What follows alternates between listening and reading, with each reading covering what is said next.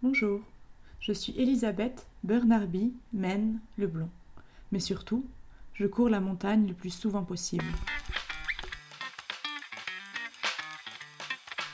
Elles, elles sont toutes assignées femmes.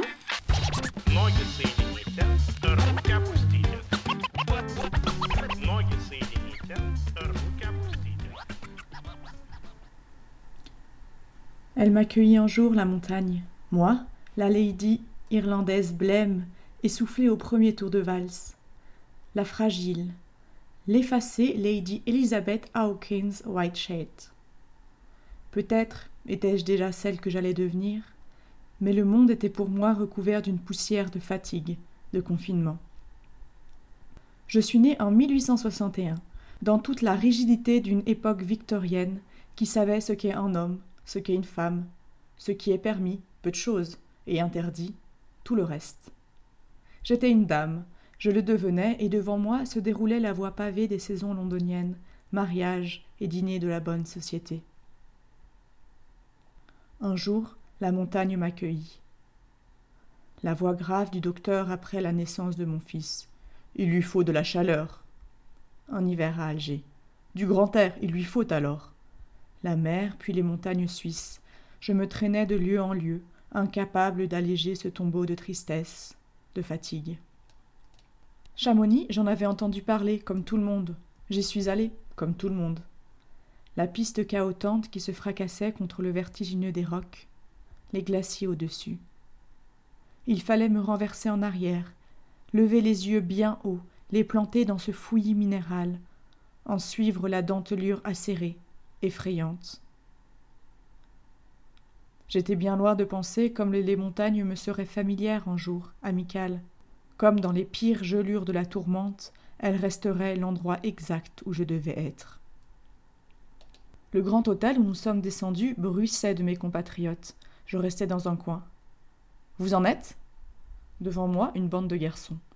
Celui qui me parlait avait les cheveux blonds plaqués en arrière. Ses lunettes avaient laissé deux larges taches blanches au milieu d'un visage tanné de soleil, dont l'écarlate tirait vers le brun. Nous allons à la mer de glace demain. Vous en êtes? répéta-t-il.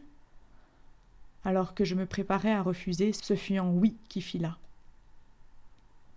Je ne dormis rien de la nuit, passant en revue les escaliers qui me laissaient pantelante, les essoufflements au moindre pas.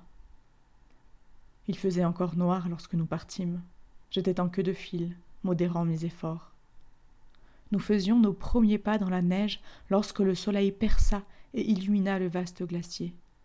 Nos ombres étaient bleues électriques. Sous la caresse du soleil, mes jambes se mirent à avancer toutes seules. Un enthousiasme inouï m'étreignit. J'avais l'impression de voler, être perché là-haut, le vent qui fouettait mon visage, mes muscles chauds d'effort, la vue qui se dégage et s'approfondit. Que la vallée était loin en dessous de moi. De retour à Chamonix, la nuit nous surprit en bas de l'hôtel. En moi palpitait une immense envie, recommencer. Plus rien ne me fatiguait. Avec cette société de jeunes alpinistes, ma bonne société que j'avais enfin trouvée, nous enchaînions les longues marches. Des moments incroyables cet été-là, quelques situations absurdes aussi. Par exemple, première nuit en refuge, au Grand Mulet sur la voie du Mont Blanc. Je m'endormis bercé par ce vaste silence qui enrobe tout. Au matin, je me levai, chercha machinalement ma femme de chambre, puis je réalise que je suis toute seule et que je ne sais pas m'habiller sans aide. Après avoir retourné mes jupes, mes pulls et mes bas dans tous les sens, j'ai fini par être presque présentable. Ce qui me paraît élémentaire aujourd'hui, il me fallut tant batailler pour l'obtenir.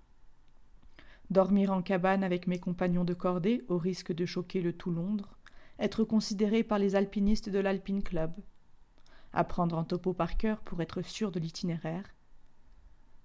C'était difficile, mais c'était décidé.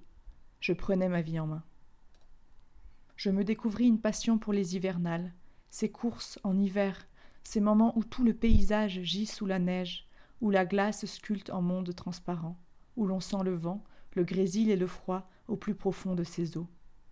J'ai d'ailleurs failli y laisser quelques parties de moi, mon nez, quelques doigts. 1883 et le Cervin en hivernal. Le choix d'une voie de l'Italie vers la Suisse, en dépit de la facilité, parce que c'est plus joli et excitant aussi.